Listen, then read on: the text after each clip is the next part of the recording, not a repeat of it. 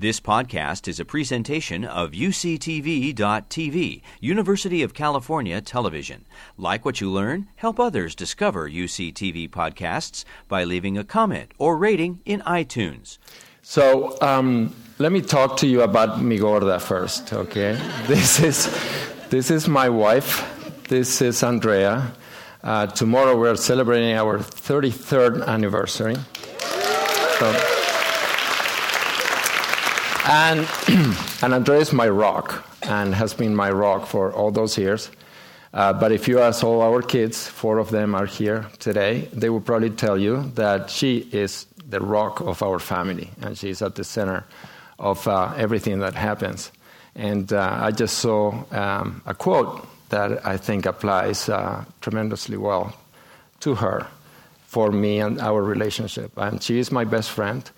And it said, this quote said that um, you have the, uh, the uh, sensibility to catch that first tear, um, the, the, the, strength um, to see and catch the second one, and the courage to stop the third one. And that is you. So thank you. Um, we have a wonderful family. These are our kids. And, um, and really, we have been very, very uh, lucky, no pun intended, um, um, with uh, what um, we experienced. We came to this country um, about 32 years ago, and um, we are both from Argentina, and uh, we grew up there. Uh, I went to school in the University of Buenos Aires. I'll, I'll show you some of the uh, specific things and experiences that I had. but sir, the by far, this is the, the best, the uh, most amazing fortune that we have as parents. And, um, and our family started growing again. Um, this is our first wedding that took place in 2014, our oldest son and his uh, wife, Christy. Uh, and this is our second wedding that we just celebrated this past September. Uh, you would think that they're kind of like the same picture, but they're not. So a few more people there. Um, and uh, this is Victoria's and Adam's uh, wedding that uh, they are both here tonight. So um, we're very happy. Um, and um, right as we were celebrating this wedding, uh, our third uh, child, son, who is on the right here with the beard, and his fiancee announced at the time that they were going to get married this September. So we are going to be celebrating the third one. The other two, let's wait a little bit. Um, I think we have some time. well, so, um, so I, I, was very fortunate because I started as a finance guy. And, um, and at the time, um, I didn't know exactly what I wanted to do, but it, it, became very obvious very quickly that I wanted to be in senior management and do strategy and someday run a company. And, um, and I had to work very long days to really get to that position. And um, so I could say today that I'm, I'm, living my dream. I have the best job. I have an amazing opportunity. I am uh, proud of the company. I'm proud of what we're doing. And, uh, and really, it took all those years to really be prepared for that. And uh, uh I had an opportunity to work in retail at the very beginning of my career. And, uh, and retail, being a finance guy, was a great match because um, you know, the, the, having the opportunity to understand financial matters and, and then seeing how a retail organization would run, where you make decisions every single day that can have a significant impact on um, the performance of the company, it was just an incredible um, opportunity for me to grow and, and fulfill that dream that I was talking about. Uh, so I, I, worked for um, most of those companies at retailers other than PricewaterhouseCoopers that I left um, um, in uh, 1987. And, uh, and I was able to really grow through um, the different um, areas within retail, starting with finance, but then I went into the more operating areas. And most recently, as co CEO of uh, Restoration Hardware, where uh, I had an opportunity to really see the company from the, the very strategic points of, uh, of management. Um, in uh, 2013, at the end of 2013, I got a call from a private equity firm, Leonard Green, who are very, very uh, experienced in, in the retail world. And they said, you know, um, we have an opportunity to buy Lucky Brand. If you want to come and run it, we will buy it for you. And I said, Excuse me? and, um, and, the, uh, and the opportunity was very serious, and I was uh, very excited. We were having uh, great business in, in restoration hardware. We had done a lot of great things, and the company continues to thrive and do very well. But, um, but it was also an opportunity for us to uh, go back to Los Angeles, which was a, a, city that we call home and that we love. And Andrea definitely wanted uh, to go back. Uh, so there was a, a big personal reason. Um, in addition to fulfilling my dream, because you know at Restoration I was co-CEO. In this case, I can be uh, the CEO of the company and and more than anything, you know, have the opportunity to instill my values and uh, and really be completely um, authentic with who I am and what I think the culture of the company uh, needs to be. And uh, and I'm very happy that I made that decision and never looked back once. Um, we um, I mentioned we were um, that we have been here for almost uh, 33 years, and I, would be. Uh, it's it's very important that I talk about how grateful we are to this country because uh, we came here with just our suitcases. No, only one. so suitcase. All right, um, and um, and really uh, everything we did here, uh, you know, has been, you know, just a, it took a lot of effort, but we were so so, um, you know, fortunate to really have those efforts being rewarded significantly, and uh, and uh, we are completely grateful to this country. And I hope that every American feels that way because uh, really um, what we have here is uh, pretty extraordinary. Um, I have two hobbies. One is my family, and the other one is work. All right? So now um, um, we're going to talk about the power, and we call this, this idea the power strategy in brand transformation and design. And so I'm going to address the, the, sides of, uh, the, the side of strategy and and then uh, Ken is going to uh, talk about design. But uh, you know, just we we try to really instill a spirit of humor and uh, good health in the company, and um, and I would like. Um, you know, to share with you uh, a little exercise here, and, uh, and, and hopefully this will impact your lives as um, it has impacted my life. And, and this is something called laughter yoga. And I don't know if you are familiar with laughter yoga, but you know, I'm gonna, you know, we were in a meeting and, and this, uh, we participated in this exercise. It really changed the turn of events uh, during that meeting. So I'm a firm believer of this, and this is uh, what it is. Um, the, uh, some doctor in India um, in the 90s discovered that, um, you know, if, if uh, when we laugh, uh, human beings, when we laugh, uh, there is a, a, a flow of, of, of, blood that is significantly superior to the normal flow. So, um, and, and the body starts releasing some chemicals and positive neurotransmitters that really make us feel significantly better, and we are uh, just much more engaged, and uh, the, our energy goes up. And uh, this happens in a very, you know, within 45 seconds to a minute you know, the, the body starts releasing this, and, and in about two minutes, you are in kind of like full force. Now, this is the catch. The body cannot discern whether you are laughing for a good reason or if it's just a fake laugh. All right? So, but the impact is still the same. So I'm going to ask you to really exercise with me and see if this is, uh, you know, it's going to work. Uh, and there are two things that we have to do. One is breathe which I'm sure everybody can handle here.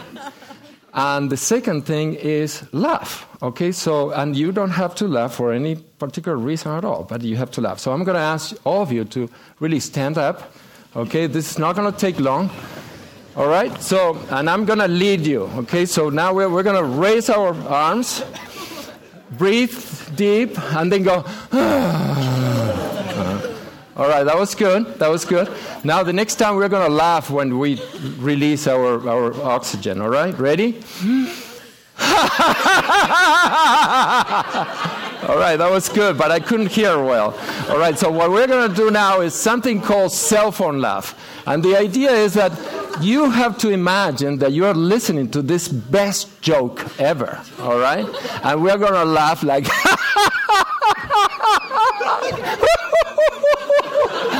come on.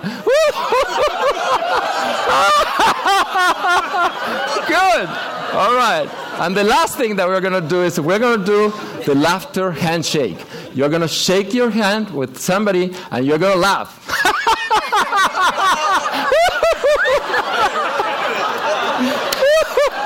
All right. All right. Well, thank you very much. I know you can sit. All right. So you can you can claim that you went to the gym today. You did something good.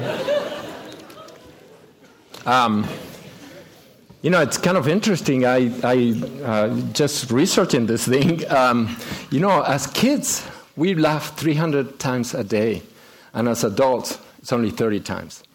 Um, and this is really very healthy. So, anyways, I hope that you um, you get into this. All right, so um, I'm going to try to move us quickly so then we leave uh, enough time for uh, questions uh, later on. Um, we bought the company in 2014, and, uh, and the company had been founded, um, like uh, Raul said, in 1990 by two entrepreneurs, very, very engaged in uh, the, the whole denim business, and, and it was originally a denim brand. And then they were very successful. Uh, the, the brand took off. Sales really grew very quickly. And then at some point, they were looking for a liquidity event. So they decided to sell the company to Liz Claiborne at the time. And Liz Claiborne started growing this company in a very, very um, uh, fast, extremely fast way. And the business really derailed during those years, and the brand lost relevance. Uh, so when we took over, that was part of the of the challenge. You know, how do we regain the relevance that the brand had had at some point? Uh, the business was well distributed. Uh, we had, um, you know, a, a, presence in department stores like Macy's, Nordstrom, and so forth, and we had uh, significant um, um stores in both retail malls and also outlet malls. Um, and we had a small but meaningful licensing business and, um, and the company was doing okay, but ma- making very little money relative to the size of the business. So um, the first thing that we did in 2014 uh, was to learn. And we tried to learn about the customer, we tried to learn about the brand, the real estate, how um, the company was positioned relative to com- the competition, um, and our team, our people.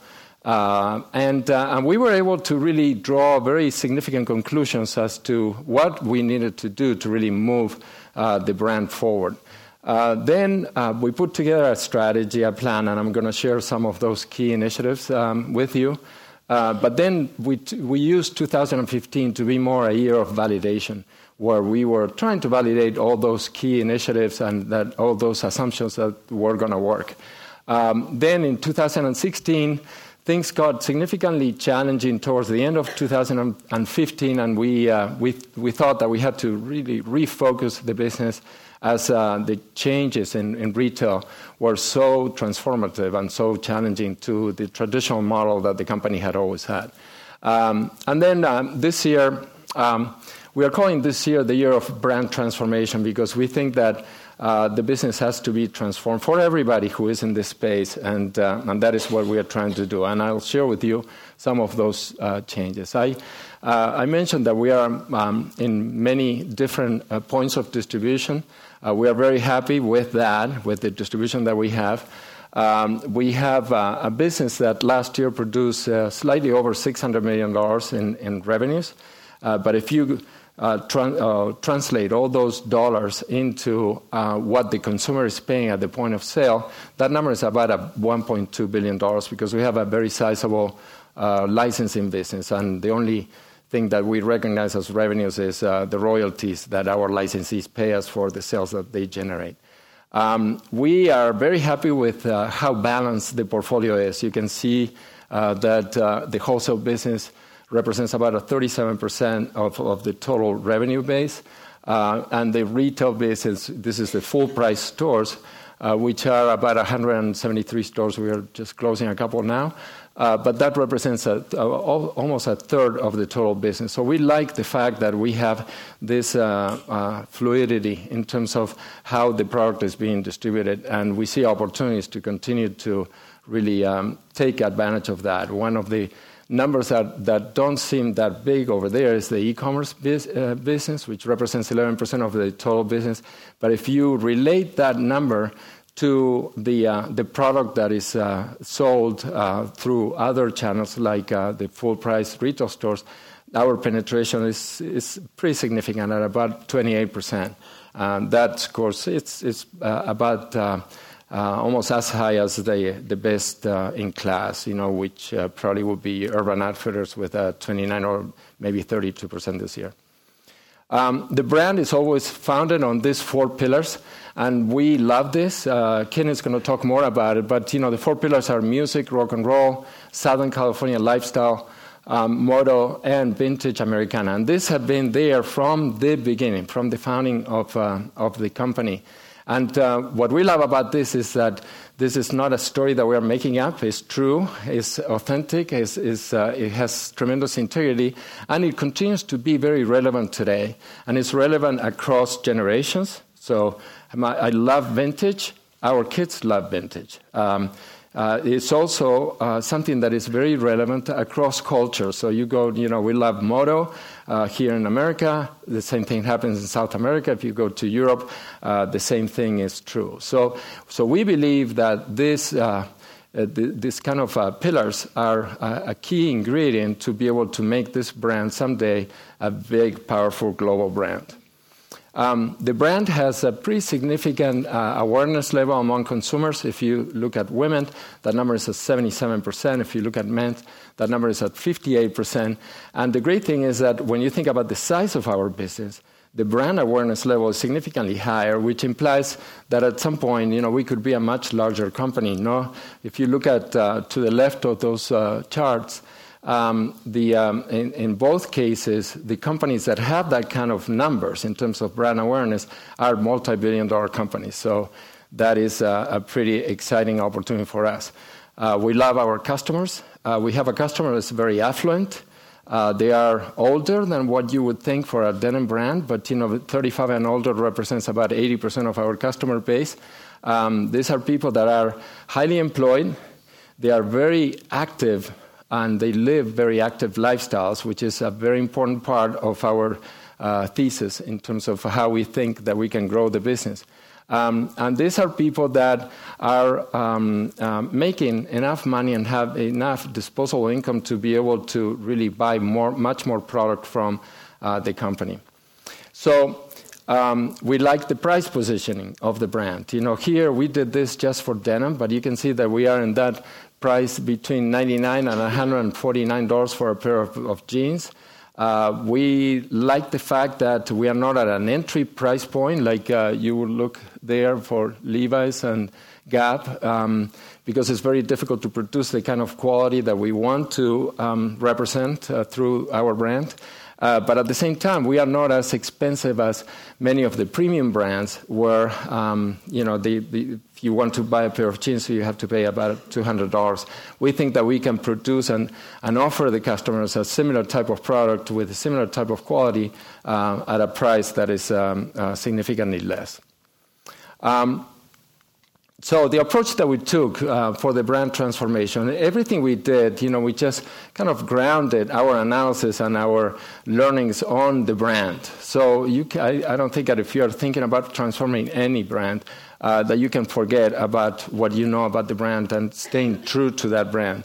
Uh, so we started with the customer, and uh, we learned about the customer, and we took those learnings and evolved the product accordingly. Um, after that, we said, well, now we have a, a, a, great product assortment, or we are on our way. Uh, we need to really reconceptualize um, the, the store environment. How is that we are going to offer and present the, uh, the product? And then we said, well, how, now that we have that, how are we going to tell this story? So marketing became a pretty significant part of the strategy. And last but not least, the customer omni-channel experience had to be reviewed and reconceptualized as well.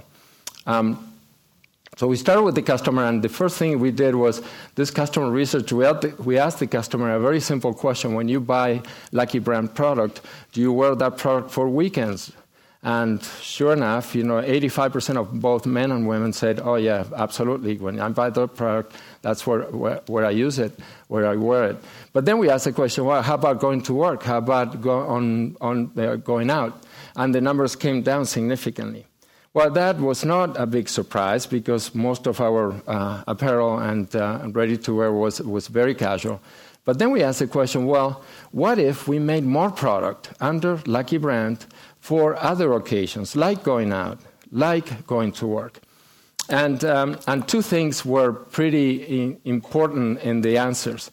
The first one was that when we asked about weekends, the numbers didn't go up. So we said, okay, we'll make more product for you. Would you like more? Would you buy more product from Lucky for weekends? And the answer was no. 85% is kind of it. We are buying enough from for that particular occasion, but the numbers for going out and going to work went up significantly, especially with women. So we thought, okay, here we have a customer that is highly employed, very active, so they were participating in those other occasions for sure. And they had the, the affluence to be able to really pay for additional product. And for sure, they were spending money with other retailers or other brands for those other occasions. So we felt in this case we have the that engagement and that loyalty from the customers. Why wouldn't we go and really develop a product line that really reflects and, and satisfies those new occasions? Uh, so we created this strategy. At, at the center in this box is the core business. And then we said, okay, what if we expand our wearing occasions and we offer things for other uh, types of use? And we increased the breadth and the depth to dominate existing categories. Up until that point, the company was, uh, if, the, if, we made dresses, we would have probably a couple of dresses. It was never, uh, you know, the, uh, a situation where the customer would really think of us as a dominant uh, in that particular product category. And we said, you know, if we're going to be in a business, let's make sure that we can dominate. Introducing new categories to really complete the lifestyle of that customer and then develop product that has broad appeal and versatility. You know, we, we saw that we were almost too specific in uh, the taste levels that, that we were following. Um, so our lifestyle, you know, we defined it as we started with what we were doing and what, where we have capabilities internally. So this circle represents that. You know, we do and we design and manufacture denim. We do uh, the same for women's fashion, men's fashion, and we have some lines in uh, accessories like jewelry that we do internally. But then we said, how do we complete the lifestyle of this customer? How do we make sure that we really offer uh, and we put together a line of product that really can complete that lifestyle? So we went after licensing businesses. We're trying to find partners that were experts in certain product categories. So we have done quite a bit. This is women's shoes. Uh, you can see these are all licenses that we just put together um, during the last uh, three years. Um, and the last one is uh, some that uh, we are partnering with Macy's. Uh, Macy's is developing a line for home. We're starting with bedding. But you know they, have committed space. They are doing the whole design and development. But our design team is completely integrated in that whole process and um, making um, sure that the line represents the brand in the way that it would if we were developing the product ourselves. Uh, another one that is super exciting and is very new is watches. Uh, we are going to have our own line of watches, and, uh, and we think that this is pretty tremendous because um, the business model is superior. We have no, no, no um, capital invested in, in inventories other than when we buy inventories to sell in our own stores or in our own channels or in e-commerce. But you know, the, all these licensees are in charge of developing and manufacturing and distributing the product for the most part. So we are very excited about that. Um, at the time, you know, this was great as a as a corporate type of uh, bookcase, right? But we said, okay, how do we make sure that the design team, that the merchants, that everybody who touches product can understand what we are trying to accomplish. You know, just you go to to those charts, right? The uh, you know the box and this and that. Oh, this is we want more inventory here and more product there. But how do we make that much more tangible? So um, I asked Ken to really put this into visuals, and, and she's amazing at this, uh, as one of many things. Um, and what she did was she created an imaginary customer family that really was going to wear uh, all these, you know, different uh, products from Lucky for the different occasions or different um, uh, activities that they will uh, participate in in the house. So this is the family. Is um, is uh, the Lucky woman is a 36 year old restaurateur. They lo- they love to entertain. He is a, a business tech analyst, and they have two kids. They have a dog, and they live in that house. Okay. And then she went from occasion to occasion. So everyday casual for her, and, and what would she wear for those particular occasions? And this is all product that is not necessarily Lucky product, but she was able to really represent what Lucky product would look for those particular occasions. And she did it for the different areas for men, and uh, weekend getaway, and lazy weekend, and uh, working out, and all the different occasions. So you get uh, exactly how we um, uh, put this together. And we went with this and really presented this to the entire design team and also our licensee partners. So here you have, you know, what would be the vision for for be- for uh, bedding or, or home, you know, and we are using a lot of the prints that we're using for um, apparel as well. Or what we would do with uh, furniture if, if, at some point we had some, some of this. And, you know, leather is such a key um, material that we use in our own apparel. So, you know, just it was very easy to see how the product would evolve to really represent the brand with integrity. Uh, so, what do we win? We came up with this. You know, the on the left is what we inherited. On the le- on the right is where we're going. And basically, what we're saying is, is this is going to be a full lifestyle brand that really caters to that consumer for multiple occasions. Uh, we want to use our stores more as showrooms. We have very small stores, but if we continue to expand um, the product assortment, we're going to have a challenge to be able to display all those additional products. But we think that we can use uh, the, the, stores and bridge that gap with iPads in stores, which uh, we have provided. Um, we want to be intercepting the customer with marketing techniques. Um, and um, you know relying more on digital and expanding the footprint uh, to capture um, the, uh, an international marketplace. So that's our plan. Now, um, unfortunately, things didn't go as planned for most retailers in, in our space, and, and we are being affected by change as well. So the, the, there's a, um, a, quote from Charles Darwin that says, The species that is the most adaptable to change is the one that survives, it's not the, the strongest nor the most intelligent. And I feel that this is very applicable to what's happening in, in retail today. And we are very excited to be one that really not only embraces change but celebrates it. We think that there is a big opportunity uh, for us to really capitalize on all the things that have been changing. And, and the changes are pretty transformative and very disruptive. So, you know, I listed a few here uh, square footage over growth in retail. I think that we have um, a ratio of square footage per capita that is about seven times what you find in Europe or even Asia. I mean, seven times. There is so much overgrowth. Um, the second big thing, the internet revolution and what's happening there and how that is impacting the way the, the customer shops today. Uh, incredible. Um, Amazon is such a powerful mover and, uh, and, and, a big, big disruptor. Uh, the continued uh, customer traffic declines, and you know it's just very difficult to make up for those numbers if you lose revenues in, in the malls. Uh, that is uh, for most of us, all of us, that is a, fixed cost structure. So if you lose revenue, that means that you're going to make less money. Even if you are able to transfer some of those sales into the e-commerce business, it, will never be uh, sufficient. And, the e-commerce business also carries a variable expense structure. So if you have more sales here, that means that you also have to pay for those sales um, in that business model.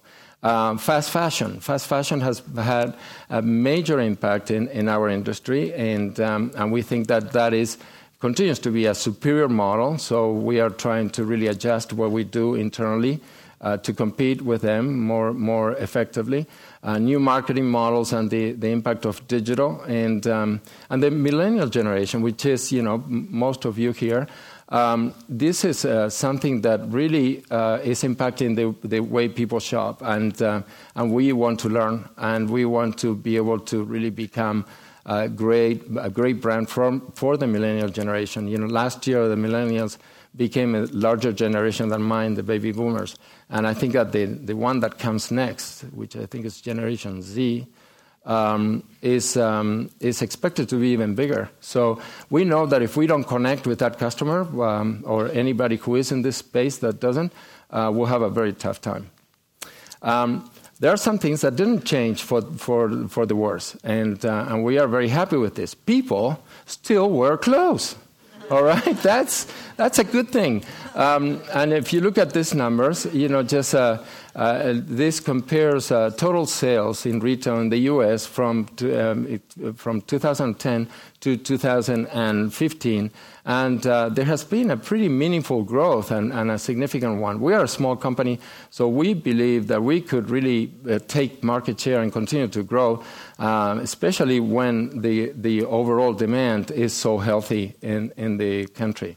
Now, of course, you can see there that the penetration of uh, e-commerce to total sales has grown significantly, and that is expected that will continue to be the case for several years. We are very happy with our business model. I'm not going to spend a lot of time here, but you know, just uh, in, uh, to the right, you can see uh, the operating margins that we deliver with each of the channels where we do business, and um, and we have an opportunity here. I mean, specialty, which is the full price stores, with the decline of customer traffic and and consequent decline of sales, has really hurt our profitability. So now we are barely profitable there. Um, but all the other parts of the business, the wholesale business delivers a 25% operating margin. Uh, our licensing business, obviously, every dollar that we collect is a profit dollar.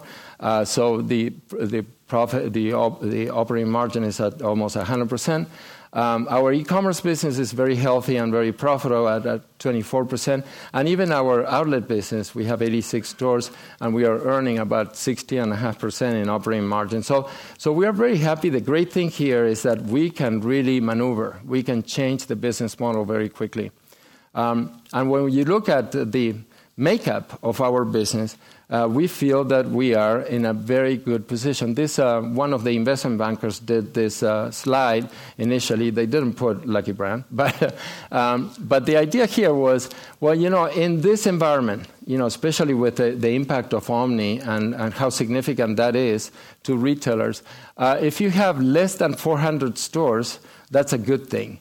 If you have um, a, a, bigger penetration of e commerce, that is also a good thing. So, being in the upper quadrant here is the best place to be. You don't want to be where there are so, you have so many stores and you don't have a penetration of, uh, of e-commerce. And some of those companies that are having a tough time, you know, Guess being one of them, Abercrombie and Fitch being another one, even limited brands, and you know, just there are a lot of companies that are uh, somewhat uh, dependent on the uh, amount of real estate that they have. You have a company like Abercrombie Fitch; it has I don't know, maybe 700 stores by now, maybe more.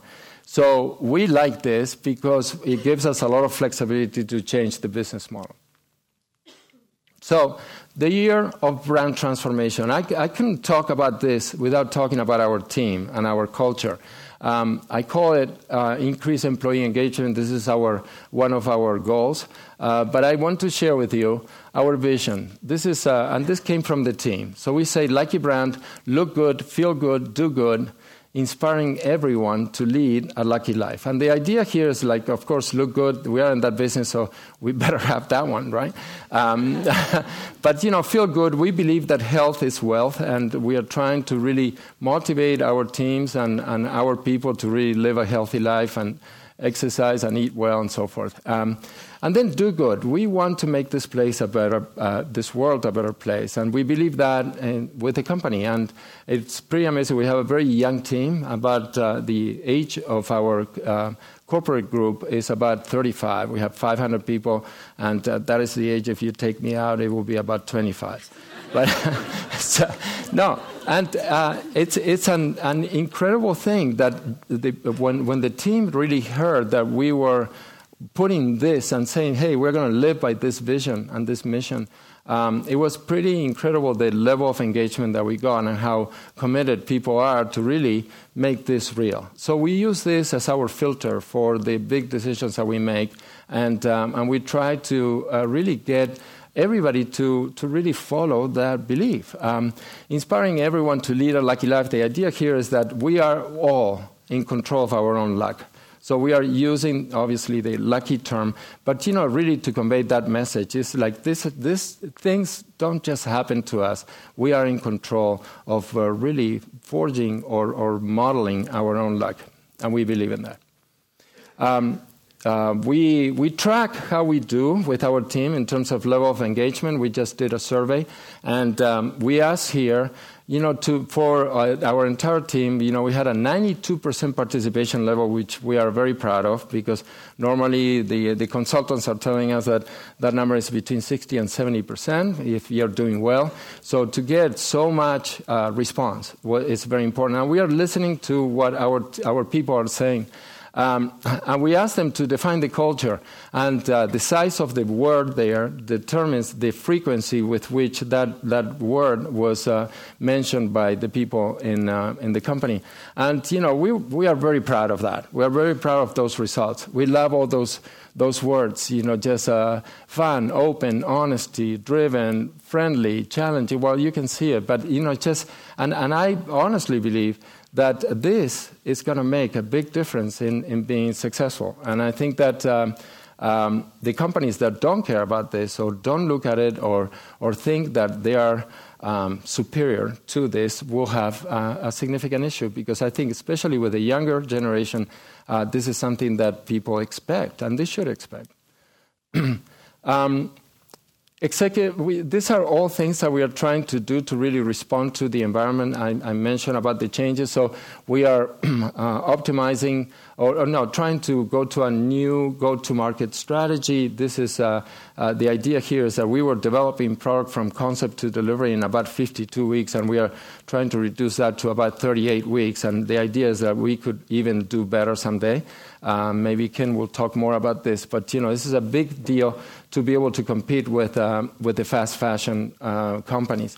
Uh, optimizing omni strategy, obviously, this is very key. We just reorganized our teams. Uh, Jenna Renfro, our chief uh, merchandising officer, is here, and, and she has just uh, implemented this major reorganization to really streamline our merchant teams. Uh, and I think that that's going to be very helpful. Um, the executing our marketing strategy, we think that uh, about a concept that we call customer centricity. I'll spend uh, one minute on that.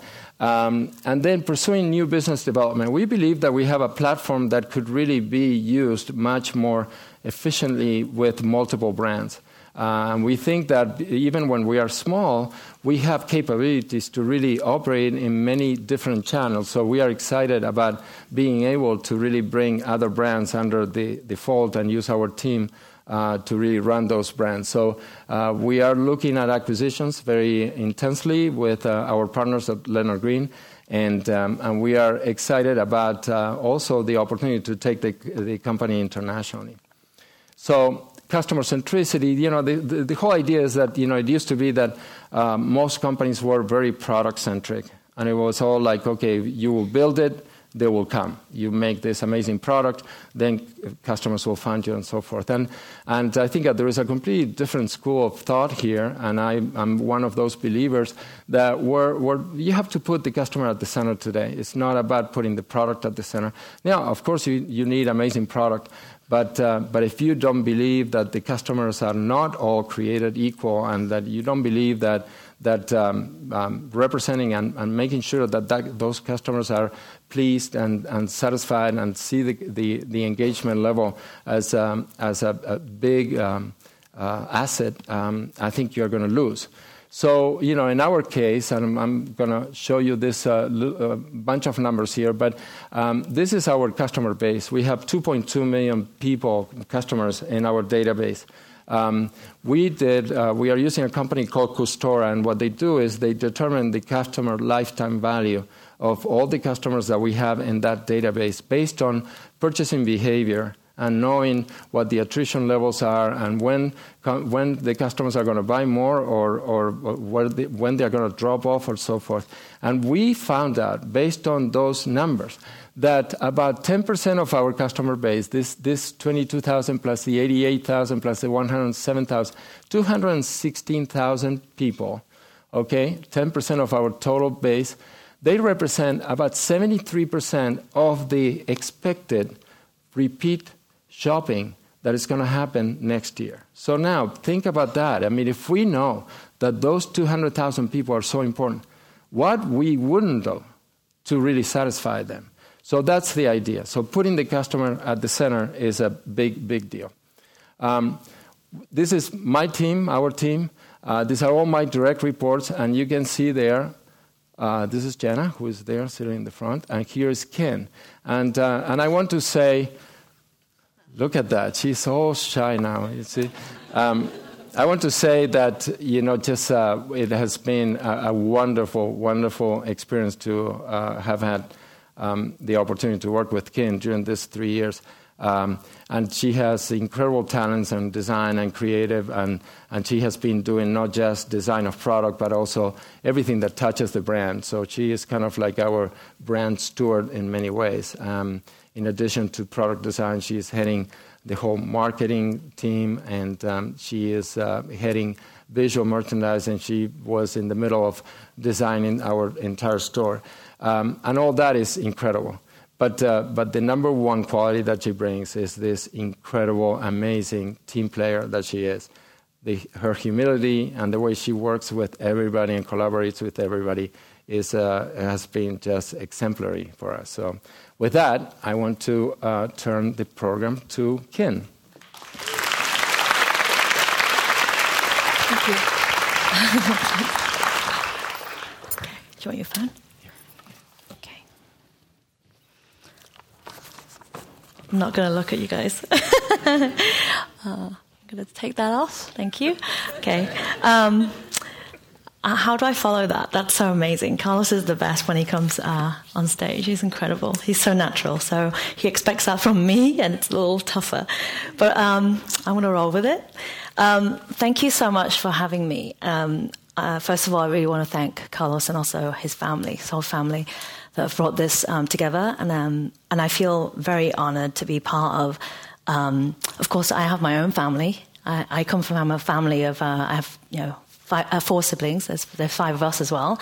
So I really understand the big family. And then also, I have two kids of my own as well, and my husband's here. And um, what's really exciting is that, you know, throughout your whole um, career path, you know, you join, you have your own family and you join so many different kind of brands in my instance. And um, you find um, and you learn from each of these families. And I think that, you know, I want to tell you my journey in terms of how I got to Lucky. And that's my new family in LA. So uh, that's why I wanted to kind of start there. And then the other piece as well is um, um, I think that you know the other thing too is that with any of the the learnings in terms of brand and also transformation, it's all about understanding where you come from, and that's going to be how I'm going to take you through uh, the journey of all these brands I've been through as well. Um, for me, uh, I want to give you a little color of uh, where I grew up. Uh, as you can tell, I have an accent as well as Carlos. um, I came. I actually was born in Hong Kong. I moved to uh, England when I was six, um, and I. I moved to England. My parents were immigrant parents, and you know they they were working very hard, and then they brought all of us over, and we all kind of you know was in a very small northern town up in um, Lincolnshire. For some of you guys who are from England, um, and it's um, not very diverse. We were literally the only non-white family in the whole of pretty much the town. no, the school. I'm kidding. And um, it's you know it was difficult. At the same time, you learn to adapt and you learn to kind of evolve. And I think that that was a huge learning. But it was it was an amazing experience. And I think that England gave me a huge opportunity in terms of creativity because I think that what was really great about England is um, the design schools there were actually incredible. And I I was fortunate enough to get into Kingston, and I was there. Um, during that period where you know I learned so much about kind of you know basically design and kind of creativity as well as the process of, of design. Uh, so that was really exciting, and um, and it really from my parents and also in terms of being at Kingston, I think all of that kind of instilled a lot in me, especially my parents. Um, passion, hard work, you know, um, independence, and also drive. Because the first thing I wanted to do was basically find a job I didn't care what it was. I need to find a job. I want to make sure that they were not worried about me. So I think that was my mission. So that was a huge drive for me. Um, it was really kind of, you know, uh, uh, I think an underlining kind of factor of, you know, me working and being very focused.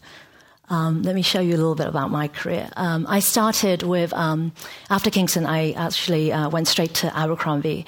And um, I started there in, two, uh, in 99. And during that time, it was um, a very small company. There was about 200 some people, and we were sharing a uh, office with uh, um, basically the, uh, the, Limited brand, and we were sharing an office. Basically, upstairs was basically. Um, uh, Victoria's Secret, and we were downstairs uh, at Abercrombie. And I remember going to the canteen. It would be people in black black, you know, black suits with stilettos, and there was us with flip flops and jeans, and basically, you know, tanks. And we were kind of joining, joining forces in terms of eating, and then we would leave. And it was such a bizarre experience. But what was really great was, um, for me, coming from England, um, I felt like I knew trend. I knew what, um, you know, kind of, you know, basically growing up in a little bit of the, the kind of Asia influence as well, Asian influence. I knew about kind of like the Asian trend, the European trend, but then going to going to um, coming to Abercrombie, it was a huge kind of a differentiation in terms of culture.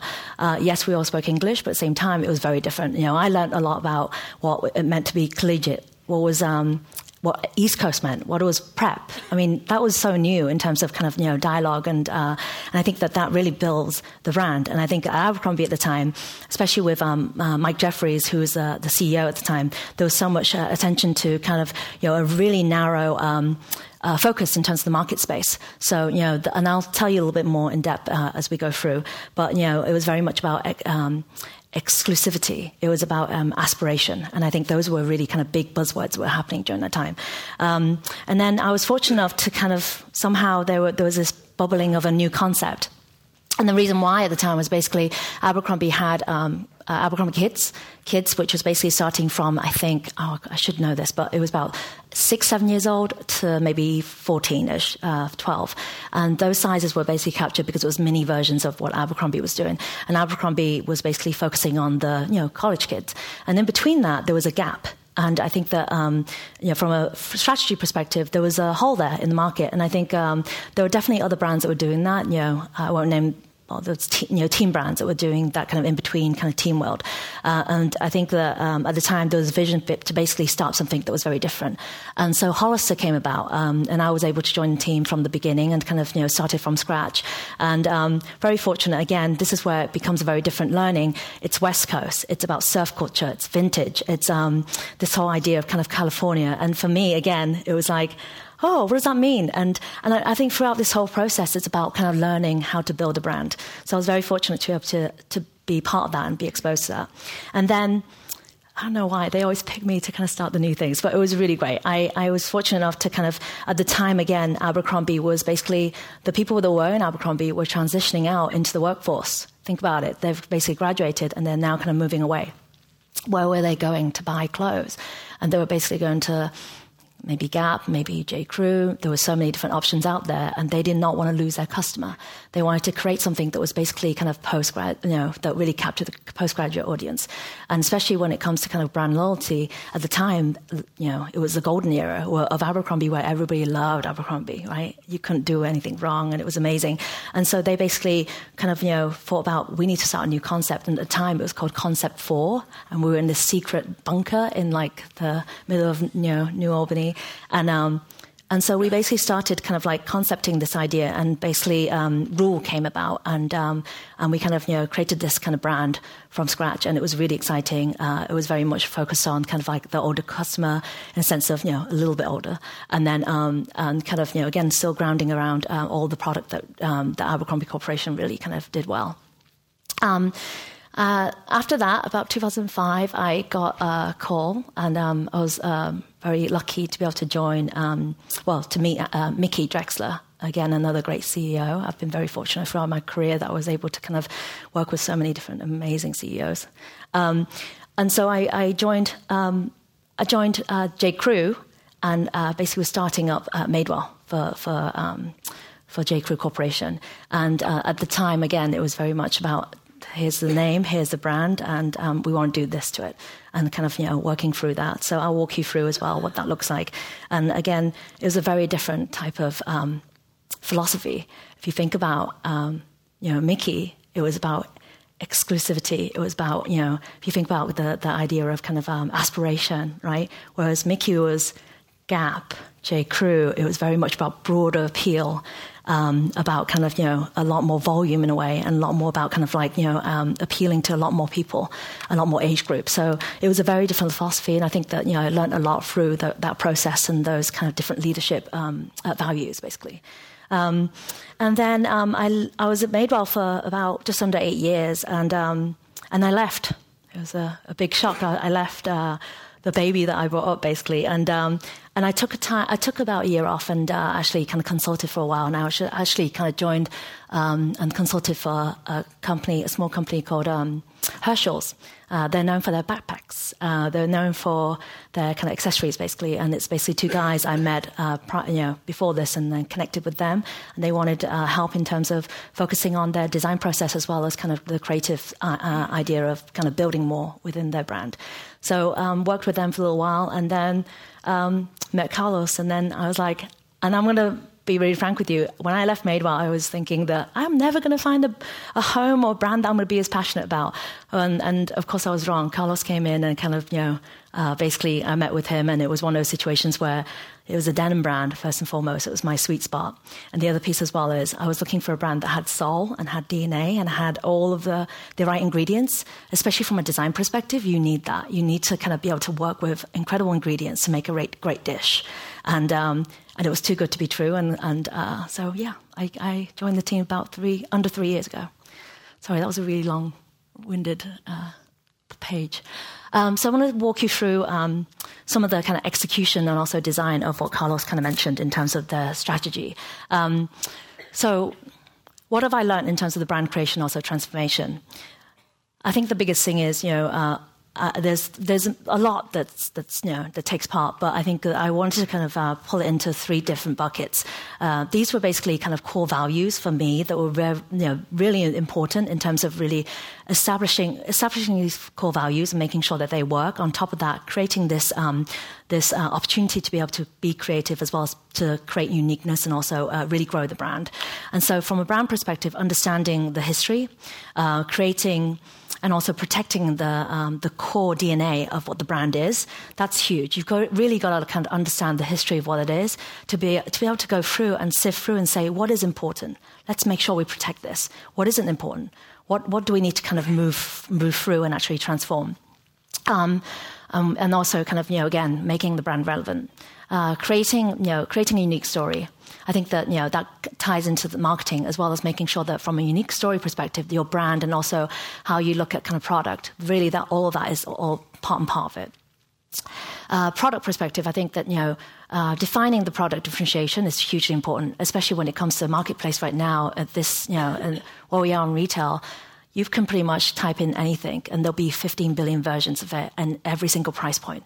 What makes you stand out? And that goes into the fact that you've got to be able to show up in a way that feels unique and there's a trust and also there's a, a connectivity to, in terms of the brand. And I think that, again, it goes back to my first point of brand equity and also brand value and also making sure that you as a customer or you uh, who's basically kind of working for the brand that you feel like there's a uniqueness that feels different um, driving basically um, innovation and also relevance. I think that you know we're in we're in fashion. We have to be you know, you know we have to change. We have to be adaptable. We have to kind of be relevant. Um, if not, we're just making clothes. We're not you know we're not kind of part, participating in fashion. So you know I, think that know, that's hugely important for us to kind of be relevant, um, protecting quality and also uh, perception and value as well. I think that um, the perceived value is very important. Um, you know, I think that yes, you know, uh, uh, different brands have different kind of you know uh, price points, but I think for Lucky, I think that you know when we talk about premium, it did start off in a, a, very kind of strong premium brand, and I think that the product that we kind of you know give to the customer, it really needs to have that quality base, um, especially when it comes to kind of relationship of value and also price. Um, customer creating you know the customer centric culture that's something that you know Carlos talked about already and then also driving a two way conversation and communication um, again no longer can we just say, this is us, this is the brand that we are, go ahead and take it. We have to really kind of think about what the customer uh, we have to listen to the customer. Uh, we have to understand them. It's not that we're asking the customer to design for us. We're not doing that, but we need to understand what is it that they need and what is it that makes them tick, and also at the same time, what is it that they love from us. And then from there, kind of have the basis to be able to grow and have confidence to grow in the brand. Um, and also inspire the customer. I think it goes back to kind of uniqueness and telling the story. If you can't inspire them, why are they coming to you? Especially from a product perspective, from, you know, they have so many choices. You've got to be able to tell that story, be able to kind of make it unique. Um, I'm going to walk you through now the, the kind of journey that I've learned, and I'm just giving you a little bit more of a color of, in terms of where, you know, my journey and in terms of learning. Um, so Abercrombie, I'm sure a lot of you guys know this already. Um, it's a, it was basically an original outfitter that's, uh, that sold sport, sporting goods. I mean, um, it's pretty unique in the sense that you know it was established in um, 19, oh my gosh, 1930.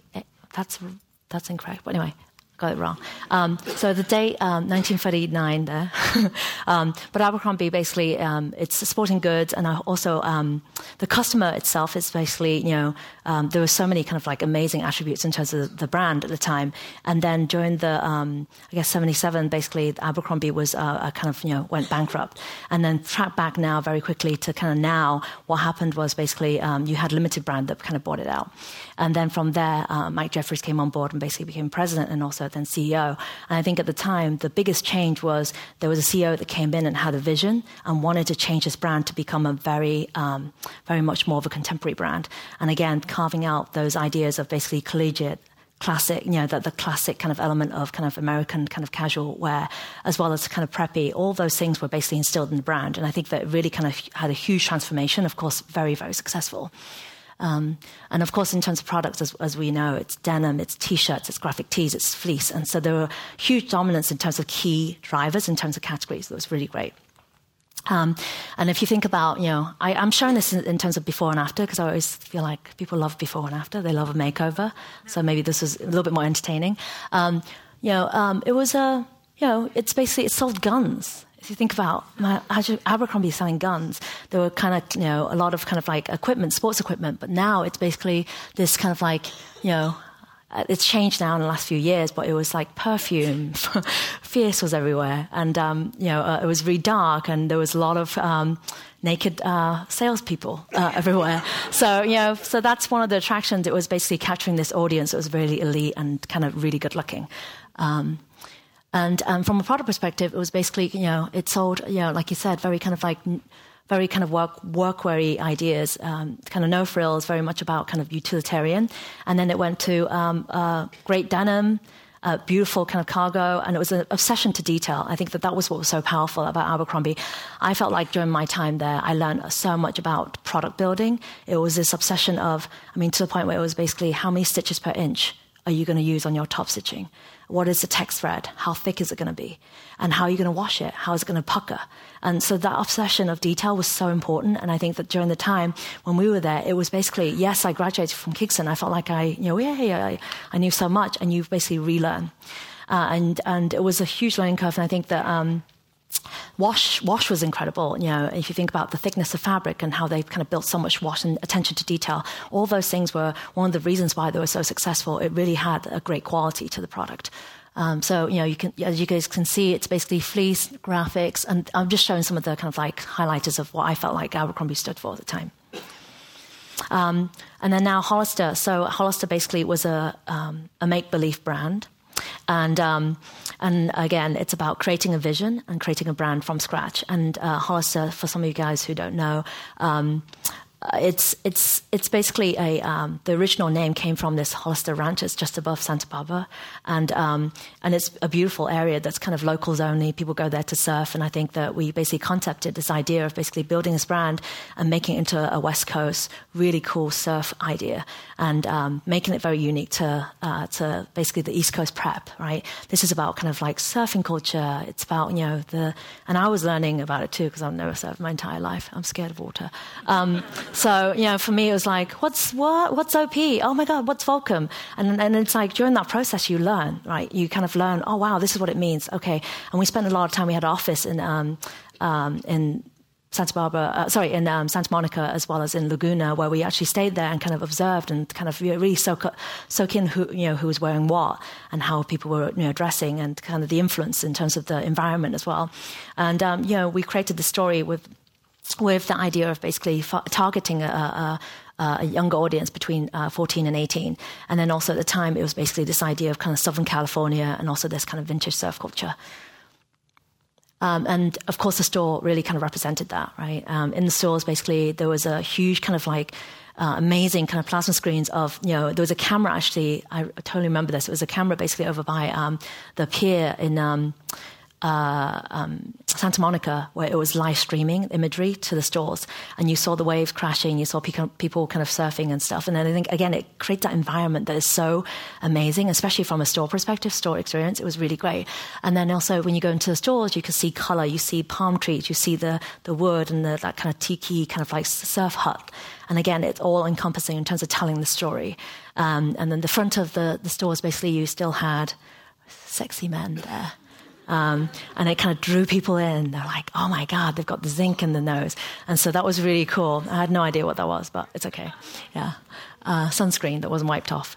Um, and then, you know, from a product perspective, again, going back to, you know, if you have a, a foundation of a, a, corporation like Abercrombie that knows how to do denim so well, knows how to do graphic tee so well, knows how to do wash, um, it's very natural for them to create a brand and leverage those expertise. And so they basically created, again, a brand that really kind of showed denim, amazing, beautiful kind of wash products, and again, kind of expanding on the kind of nature of what surf culture looks like. So um, all of this in terms of just the, the beachy kind of vibe, and also at the time, you know, all that kind of like really big, bold graphics, and also creating that um, the brand uh, equity in terms of the logoing was very important. At Abercrombie, it was the moose connecting it to that hunting idea, right? Uh, for Hollis, it was basically the bird. I think at the time we were dreaming, uh, we, were, we had the idea of palm tree, but somebody took it. So we actually ended up with a bird.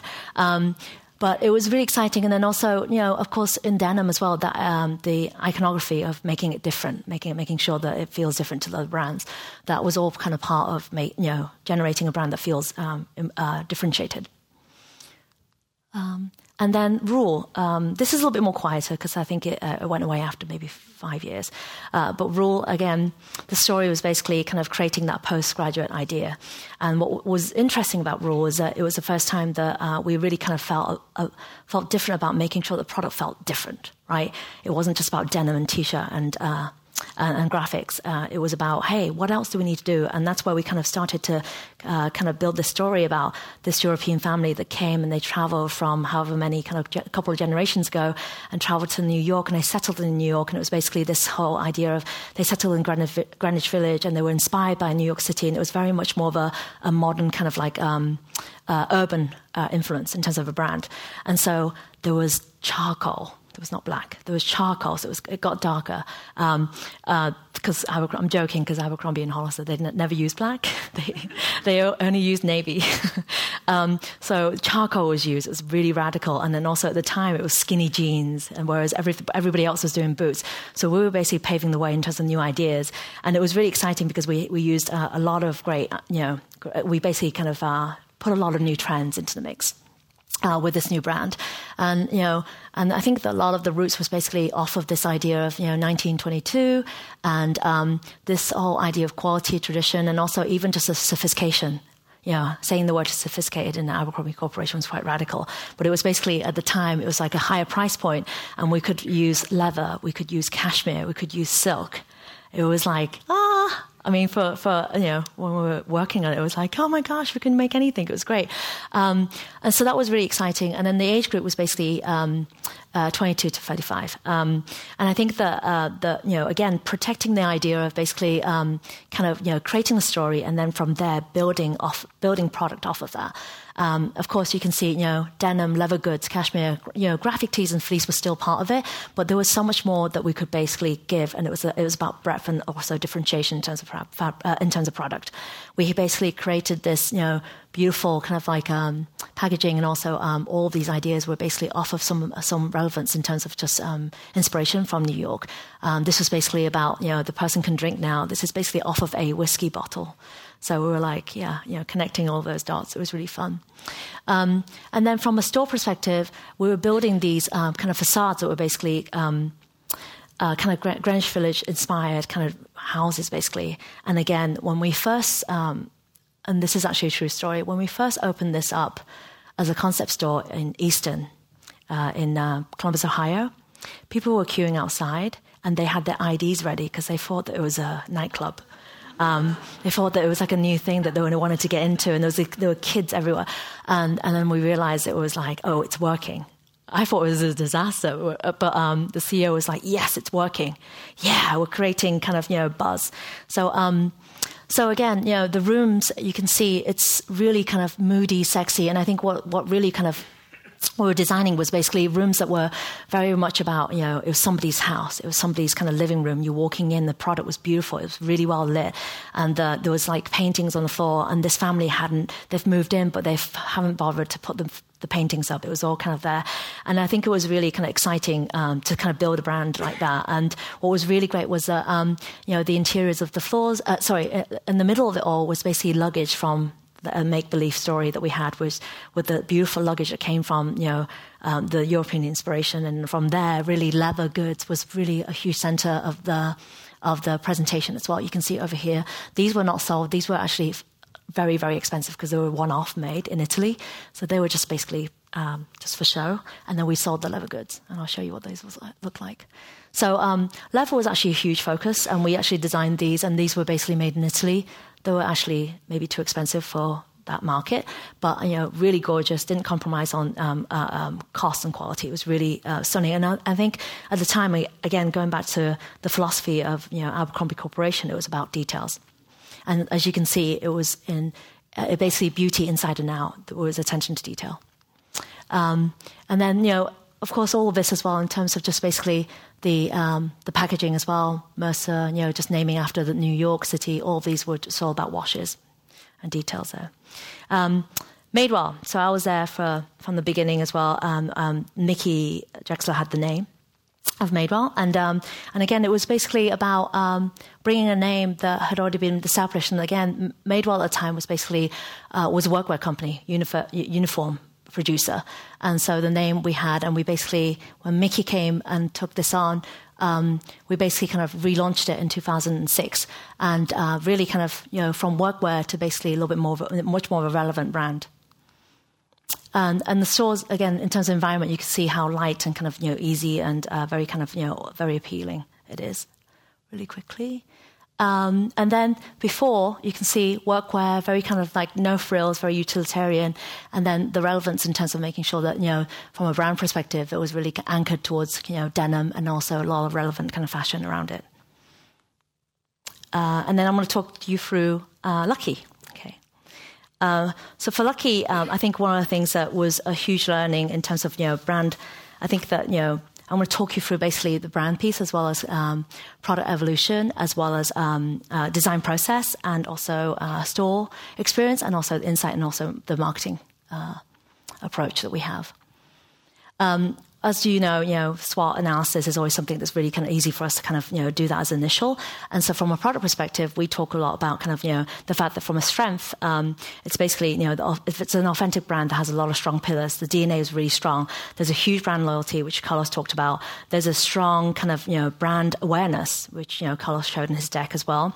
In terms of weaknesses, there was definitely a, a lack of relevance. That was something that we were really targeting and making sure that we knew that we had to really, you know, show up in that area, as well as, you know, um, it was a demanding and lengthy process in terms of the, the design process as well as uh, the product timeline. Uh, so I'll talk a little bit about that, and then also complexity in terms of the uh, the business model.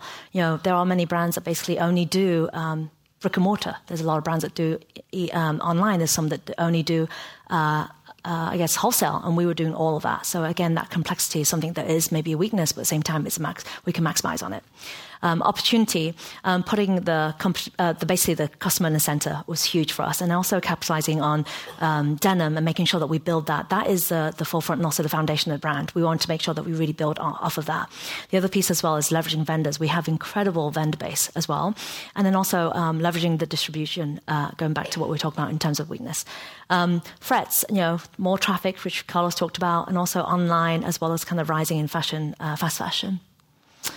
Um, I'll go through this really quickly, but um, uh, before, you know, of course, Carlos talked about basically the uh, the way that you know the brand started, and also we were the original uh, premium denim brand, and then the focus um, of you know denim and West Coast was still there, the uniqueness and also the uh, it's a hard the, the way that the stores were basically, you know, really high end boutiques as well, and they were all very unique, which was really exciting.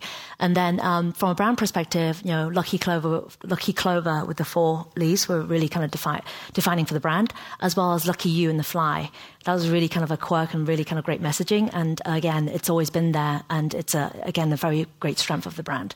Um, and then over here, basically, you know, Carlos joined the brand, and this is where we're reimagining how we're kind of approaching the creative process as well as really transforming the brand. And as you can see, denim democracy is kind of a huge piece of it, which is about kind of you know denim, and we really believe in um, inclusiveness when it comes to the brand uh, values. Uh, we've kind of built out you know. Uh, plus within our denim line and also a lot more expansion to the line. And I think that again, you know, we really believe that it's um, if we have the right product, every shape and size should be able to kind of wear it. So that's something that's a huge kind of um, uh, uh, push for us. Um, and also the, the aesthetic vision as well, making sure that we have that personality and protect that kind of differentiation and the wit that you know that, that has always been there from a product perspective, and also creating versatility. This is something that we know that it's an opportunity for us. Um, the brand was a little bit very narrow, and it's like how do we broaden and really kind of reach a bigger audience and a, a bigger customer base. Um, and also, and I think that the biggest thing is, you know, Carlos is is very creative. He um, and he really kind of makes sure that all of us are approaching the brand from that way. Okay. Um, just a reminder of the brand history. This is basically a DNA of the brand. There's so much out, there's so much uh, richness in terms of history and DNA, and I think that one of the things is, you know, like I said, the fly uh, message on the fly, all the beautiful um, graphics that the that brand had, had, done over the past um, uh, 20, 25, 26 years as well. And then you have basically products, which is basically very kind of workwear and also a lot of great, beautiful denim as well. But then you have lots of kind of like very, uh, the, I would say that these are really cool for the time, right? They're amazing at the time. But at the same time, now, if you think about like a bag like this, it would be a little tough. It's kind of very hippie. But, um, so again, it's all about, I just want to show you guys how a brand can lose its relevance and it's how do we kind of like steer it to, uh, to a better place that feels right. Um, and so this is basically the brand pillars. We talk about music, um, Southern California, and also Moto, and also this whole idea of Americana. And these are all really rich ingredients for us to work with. Um, and I'm kind of trying to, for me, it was the same uh, uh, desire to basically show imagery, to uh, evoke that cha- that kind of idea of what does that look like. And I think uh, again, music. You can imagine music is all about that kind of festival where, and that rock, you know, that that idea of kind of music. Everybody loves music, right? Even if you love you know, so many different kind of uh, uh, genres of music. You can kind of uh, really relate to it. And I think that you know the graphic tees and just that spirit of you know denim off of some you know graphic tee or even what you're wearing in terms of um, a festival is all part of that outfit. Um, you know, basically California kind of West Coast lifestyle, this whole beach laid backness. And I think that that wash idea, you know, uh, when I say wash, I'm talking about when we wash a t-shirt, that kind of softness, all those things are very important for, for a product. And I think that, you know, these are basically uh, our own product here. You can see how we're kind of evolving the brand. Um, and then from a you know moto as well, you can see that edge, that kind of idea of you know um, the biker, that kind of moto, the rebel, and that heritage is all part of the brand DNA. And all these are actually our images here. So we've really evolved and actually honored um, the DNA that we have. Um, Americana as well. It's you know I think that Americana, it's, it's not just about, I know that I showed an image of a flag, it's very obvious, but um, it's not just about that. It's about the spirit of this idea of kind of casualness. And I think that denim is uh, the epitome of that. And so, really kind of showing these images to show what that looks like. And um, these are all of our images here.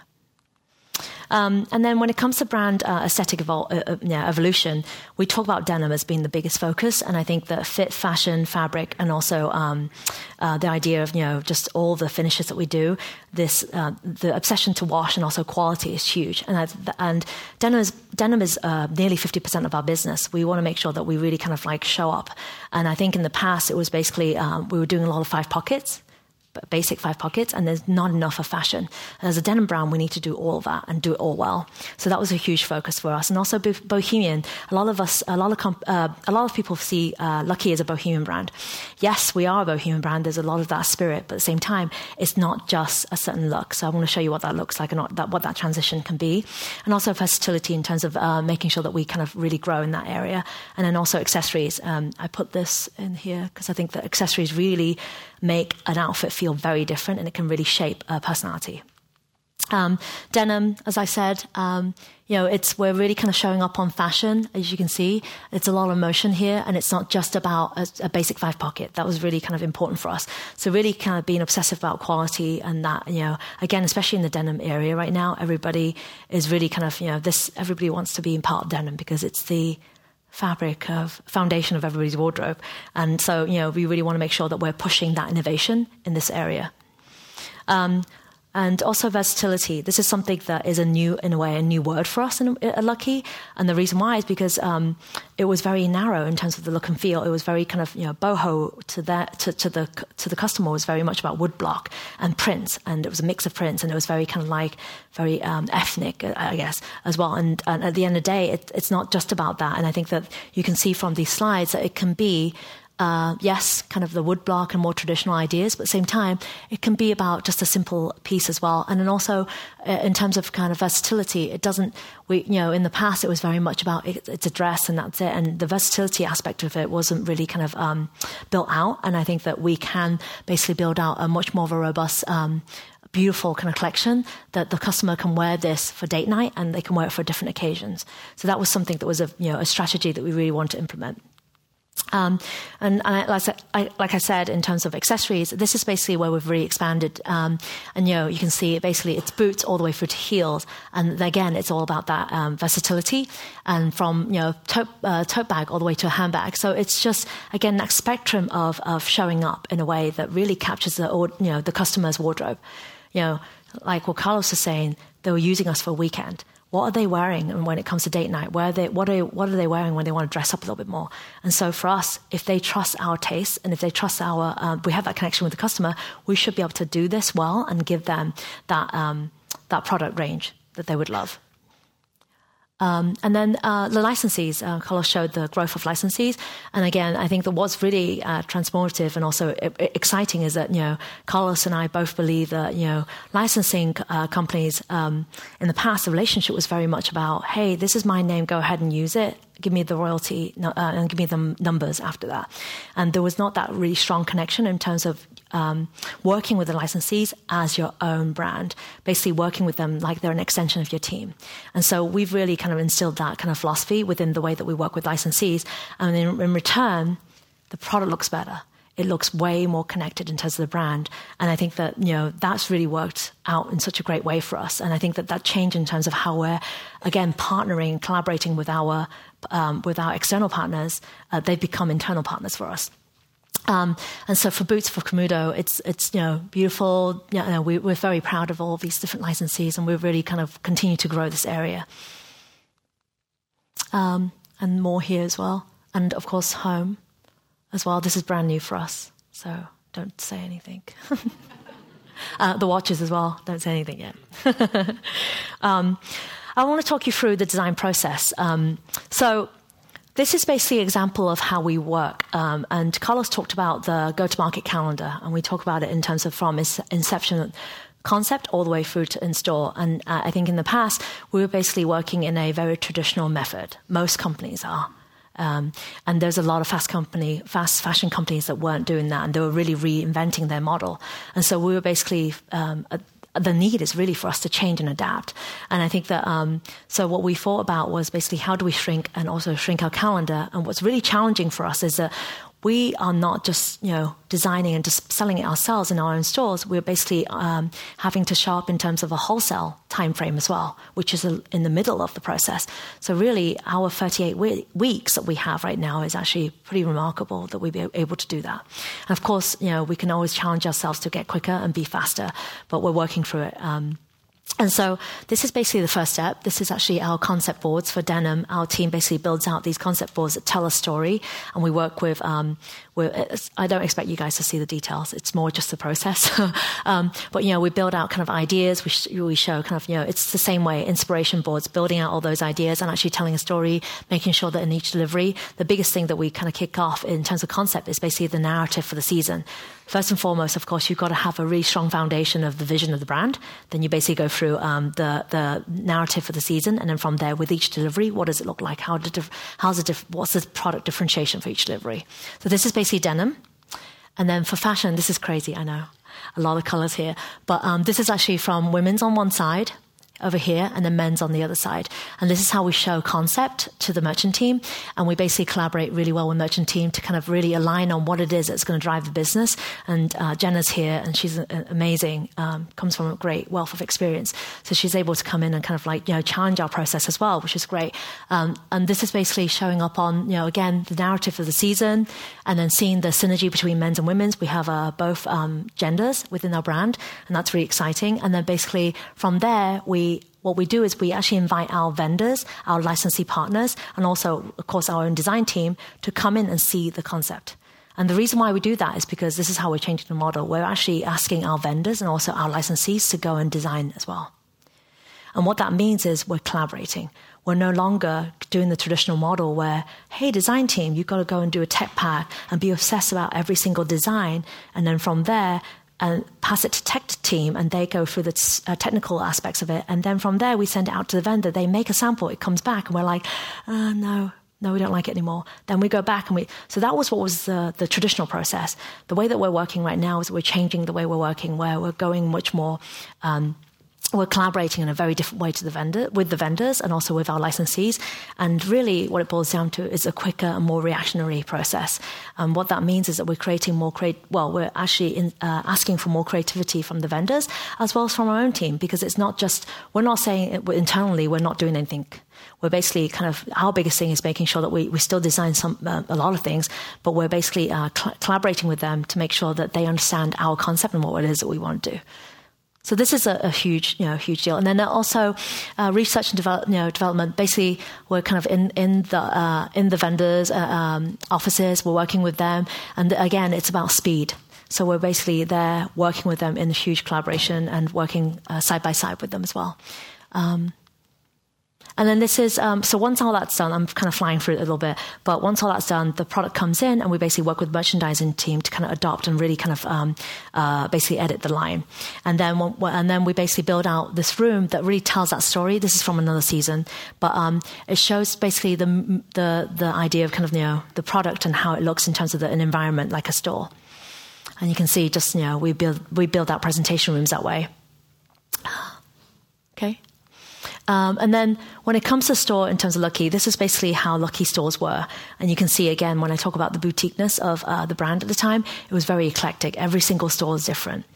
Um, it's amazing in terms of the fact that it's so uh, embracing in terms of creativity, but at the same time, it's a little bit of a nightmare to kind of you know be able to say our brand is about this, right? If you walk into this store, it could be really hippie and rock and roll, and then this one that's a little bit more classic. So again, the variety of differentiation is very different. So I think that we were kind of you know not that we're trying to tighten up and make everything the same. We, that's not what we want to do. We want to honor the the um, creativity and differentiation, but at the same time making sure that we can kind of create that that that um, the I guess the guardrails and making sure that we, we feel happy with what we present to the customer.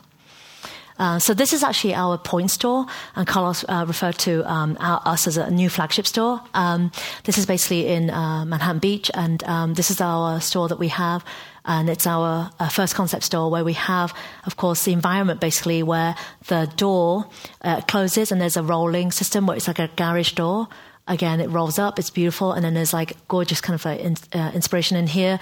Again, telling the story, seating areas of, as well to kind of again talking about the customer centric culture, really giving the, the customer a little bit more time, um, honoring and giving them an experience that feels much more unique. And then of course there's piece you know art in here in terms of honoring the the brand pillars as well. Uh, in the stores, again, there's a denim bar, there's uh, collections for women's and also men's, and you have accessories here. And also, this is basically where we have a beautiful kind of jewel box of accessories with um, leather goods here. And this is basically where we actually tested some homeware as well, which was really great. And there was a great response. And then branding, this is basically from 12, uh, 2012 and 2014.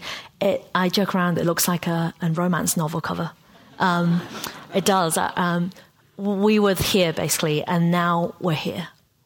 So it just feels cooler, again, connecting to the brand and what we feel like is relevant. Um, and even from a kind of denim perspective, again, we have, you know, plus we've got different shapes. Uh, our denim, you know, the, the quality of denim, the recovery, you know, there's so many different body types and we're really kind of, you know, giving that spectrum of fits. Um, you can see, you know, even just, you know, the, our real, these are our team members in the office. They kind of, you know, we put them in uh, online as well. Um, and then um, basically our um, direct mail as well. And you can see our direct mail and also really kind of connecting with customer in, in their homes and also digital. And then this is basically a great example of versatility. We have suiting here for men's as well, which is kind of, you know, again, lucky doing suiting. Wow. And, and we were able to kind of like slowly kind of like, you know, add that in and it's an extension. It's beautiful.